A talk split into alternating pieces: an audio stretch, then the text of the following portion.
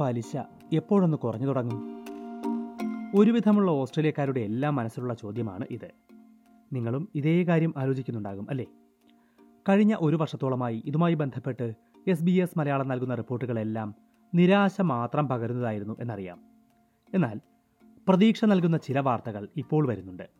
അതിന്റെ വിശദാംശങ്ങളാണ് വാർത്തയ്ക്കപ്പുറം എന്ന പരിപാടിയിൽ എസ് ബി എസ് മലയാളം ഇന്ന് പങ്കുവയ്ക്കുന്നത്.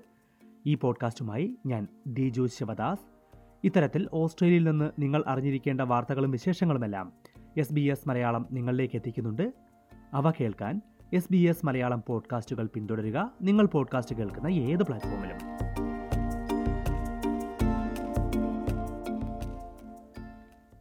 ഒരു ഒന്നര വർഷം മുമ്പുള്ള സ്ഥിതി ഒന്ന് ആലോചിച്ച് നോക്കി രണ്ട് ശതമാനമോ അതിൽ താഴെയോ മാത്രം പലിശ. വീട് വില കുതിച്ചു വരുന്നുണ്ടെങ്കിൽ പോലും ലോൺ കിട്ടാൻ ഒരു പാടുമില്ല. അടുത്തെങ്ങും പലിശ കൂടില്ല എന്ന റിസർവ് ബാങ്ക് ഗവർണറുടെ വാഗ്ദാനം. ആ മധുര മനോഹര കാലത്ത് ഇതൊക്കെ കണ്ടും കേട്ടും നല്ല തുക ലോൺ എടുത്ത് വീട് വാങ്ങിയ പലരും പിന്നീട് ഇങ്ങോട്ട് നെട്ടോട്ടത്തിലാണ്. പ്രത്യേകിച്ചും വീടുവില കുത്തനെ ഉയർന്ന സിഡ്നിയും ബ്രിസ്ബനും കാൻബറയും പോലുള്ള നഗരങ്ങളിൽ ജീവിക്കുന്നവർ. പലിശയും അതോടൊപ്പം എല്ലാ മേഖലകളിലുമുള്ള ജീവിത ചെലവുകളും കുതിച്ചുയർന്നു. ഇതിനെല്ലാം കാരണമായി റിസർവ് ബാങ്കും അധികൃതരും ചൂണ്ടിക്കാട്ടിയത് ഒറ്റ കാര്യമാണ്. നാണയപ്പെരുപ്പം കൂടുന്നു. ഈ നാണയപ്പെരുപ്പത്തിന്റെ സാമ്പത്തിക ശാസ്ത്രമൊന്നും മനസ്സിലാകാത്ത സാധാരണക്കാരനാകട്ടെ എങ്ങനെ ലോൺ തിരിച്ചടയ്ക്കുമെന്നും അതിനായി വേറെ എന്തെല്ലാം ചിലവുകൾ വെട്ടിക്കുറയ്ക്കാം എന്നുമൊക്കെയുള്ള സന്ദേഹത്തിലായിരുന്നു. എന്നാൽ ഇപ്പോൾ അവർക്ക് പ്രതീക്ഷയും ആശ്വാസവും എല്ലാം പകർന്ന കണക്കുകളാണ് ഓസ്ട്രേലിയൻ ബ്യൂറോ ഓഫ് സ്റ്റാറ്റിസ്റ്റിക്സ് പുറത്തുവിട്ടിരിക്കുന്നത്. പ്രതീക്ഷിച്ചതിനേക്കാൾ വേഗത്തിൽ രാജ്യത്തെ നാണയപ്പെരുപ്പം കുറയുന്നു. എ ബി എസ് ബുധനാഴ്ച പുറത്തുവിട്ട കണക്കുകൾ പ്രകാരം നാണയപ്പെരുപ്പം നാല് ദശാംശം ഒൻപത് ശതമാനമായാണ് കുറഞ്ഞിരിക്കുന്നത്. ജൂലൈ മാസത്തിൽ അവസാനിച്ച ഒരു വർഷത്തിലെ നാണയപ്പെരുപ്പ നിരക്കാണ് ഇത്. ജൂൺ വരെയുള്ള ഒരു വർഷത്തിൽ അഞ്ച് ദശാംശം നാല് ശതമാനമായിരുന്നു നാണയപ്പെരുപ്പം. ഇത് അഞ്ച് ദശാംശം രണ്ട് ശതമാനമായി കുറയുമെന്നായിരുന്നു പല സാമ്പത്തിക വിദഗ്ധരും പ്രവചിച്ചെങ്കിലും അതെല്ലാം മറികടന്ന് നാല് ദശാംശം ഒൻപത് ശതമാനത്തിലേക്ക് നാണയപ്പെരുപ്പം ഇടിഞ്ഞു. രണ്ടായിരത്തി ഇരുപത്തിരണ്ട് ഡിസംബറിൽ എട്ട് ദശാംശം നാല് ശതമാനമുണ്ടായിരുന്ന നാണയപ്പെരുപ്പമാണ് ഇപ്പോൾ നാല് ദശാംശം ഒൻപത് ശതമാനമായി കുറഞ്ഞത് എന്നുകൂടി ചേർത്ത് വായിക്കുമ്പോഴേ ഇത് എത്രത്തോളം ആശ്വാസകരമാണെന്ന് വ്യക്തമാകൂ ഞാൻ നേരത്തെ സൂചിപ്പിച്ച നാണയപ്പെരുപ്പത്തിന്റെ സാമ്പത്തിക ശാസ്ത്രം അറിയാത്തവർക്ക് വേണ്ടി എന്താണ് ഈ പുതിയ കണക്കുകളുടെ അർത്ഥം എന്നുകൂടി ഒന്ന് പറയാം. വീട്ടുവാടക ഇൻഷുറൻസ് വൈദ്യുതി എന്നിവ ഒഴികെ മറ്റെല്ലാ മേഖലകളിലും വില വർധനവിന്റെ തോത് കുറഞ്ഞു എന്നാണ് എ ബി എസ് കണക്കുകൾ വ്യക്തമാക്കുന്നത്. ഒരു വർഷത്തെ കണക്ക് നോക്കുമ്പോൾ പഴങ്ങളുടെയും പച്ചക്കറികളുടെയും പെട്രോളിന്റെയും വിലയിൽ ഇടിവുണ്ടായിട്ടുണ്ട് എന്നും റിപ്പോർട്ട് വ്യക്തമാക്കുന്നു. എന്നാൽ വൈദ്യുതി വിലയിൽ പതിനഞ്ച് ദശാംശം ഏഴ് ശതമാനവും വീട്ടുവാടകയിൽ ഏഴ് ദശാംശം ആറ് ശതമാനവും വർധനവ് ഉണ്ടായി. ഇത് ഇപ്പോഴും ആശങ്കയായി തുടരുകയാണ്. വീടുവില വർധനവും അതുപോലെ തന്നെ ഉയർന്നു നിൽക്കുന്നുണ്ട്.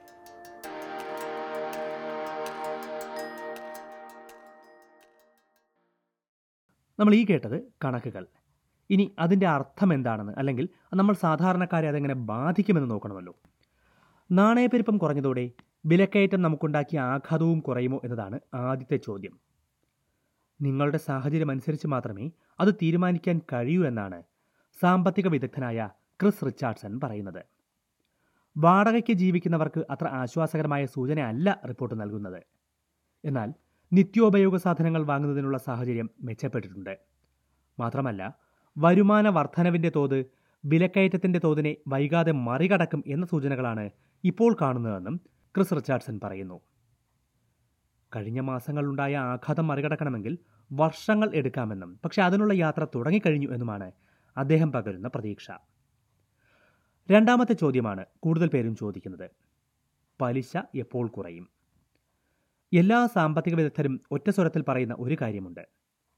സെപ്റ്റംബറിൽ റിസർവ് ബാങ്ക് എന്തായാലും പലിശ കൂട്ടില്ല എന്ന്. സെപ്റ്റംബർ അഞ്ച് ചൊവ്വാഴ്ചയാണ് റിസർവ് ബാങ്കിന്റെ അടുത്ത ബോർഡ് യോഗം ചേരുന്നത്. കഴിഞ്ഞ രണ്ടു മാസങ്ങളിലും പലിശ നിരക്ക് ഉയർത്താതെ നിലനിർത്തിയ റിസർവ് ബാങ്ക് അതേ രീതി മൂന്നാം മാസവും തുടരുമെന്നാണ് പ്രവചനം. പക്ഷേ അടുത്ത കാലത്തെങ്ങാനും വീണ്ടും പലിശ കൂട്ടുമോ എന്ന കാര്യത്തിൽ സാമ്പത്തിക വിദഗ്ധർക്ക് തന്നെ രണ്ടഭിപ്രായമുണ്ട്. ഈ വർഷം ഇനി പലിശ കൂട്ടില്ല എന്ന് ചിലർ ചൂണ്ടിക്കാട്ടുമ്പോൾ ഒരു വർധനവ് കൂടി പ്രതീക്ഷിക്കാമെന്നാണ് ചില സാമ്പത്തിക വിദഗ്ധരുടെ മുന്നറിയിപ്പ്. പരമാവധി ഒന്നുകൂടി എന്ന്.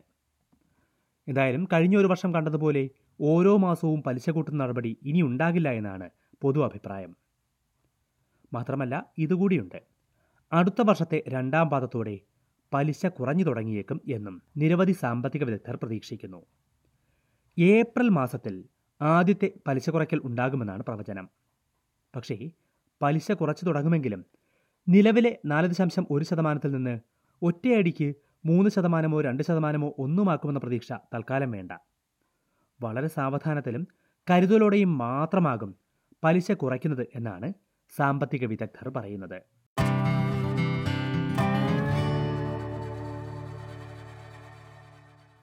ഓസ്ട്രേലിയയിൽ നാണയപ്പെരുപ്പ നിരക്ക് കുറഞ്ഞതിനെക്കുറിച്ചും അത് പലിശ നിരക്കിനെ എങ്ങനെ ബാധിക്കും എന്നുമാണ് എസ് ബി എസ് മലയാളം വാർത്തയ്ക്കപ്പുറം എന്ന പരിപാടിയിൽ ഇവിടെ പരിശോധിച്ചത്. എന്തായാലും അടുത്ത ആഴ്ച റിസർവ് ബാങ്ക് യോഗം ചേരുമ്പോൾ ഇതുമായി ബന്ധപ്പെട്ട കൂടുതൽ വിശദാംശങ്ങൾ ലഭിക്കുമെന്ന് പ്രതീക്ഷിക്കുന്നു. അപ്പോൾ എസ് ബി എസ് മലയാളം അക്കാര്യവും ശ്രോതാക്കൾക്കായി എത്തിക്കുന്നുണ്ടാകും. ഈ പോഡ്കാസ്റ്റ് നിങ്ങൾക്ക് ഇഷ്ടമായെങ്കിൽ മറ്റുള്ളവരുമായി പങ്കുവയ്ക്കാൻ മറക്കരുത്. മാത്രമല്ല ഓസ്ട്രേലിയയിൽ നിന്ന് നിങ്ങൾ അറിഞ്ഞിരിക്കേണ്ട നിരവധി പ്രധാനപ്പെട്ട വാർത്തകളും വിശേഷങ്ങളും ഇനി മുതൽ വാട്സാപ്പിലൂടെയും എസ് ബി എസ് മലയാളം എത്തിക്കുന്നുണ്ട്. എസ് ബി എസ് മലയാളത്തിന്റെ ഫേസ്ബുക്ക് പേജോ വെബ്സൈറ്റോ സന്ദർശിച്ചാൽ അതിന്റെ വിശദാംശങ്ങൾ നിങ്ങൾക്ക് ലഭിക്കും. ഈ പോഡ്കാസ്റ്റ് അവതരിപ്പിച്ചത് ദിജു ശിവദാസ്.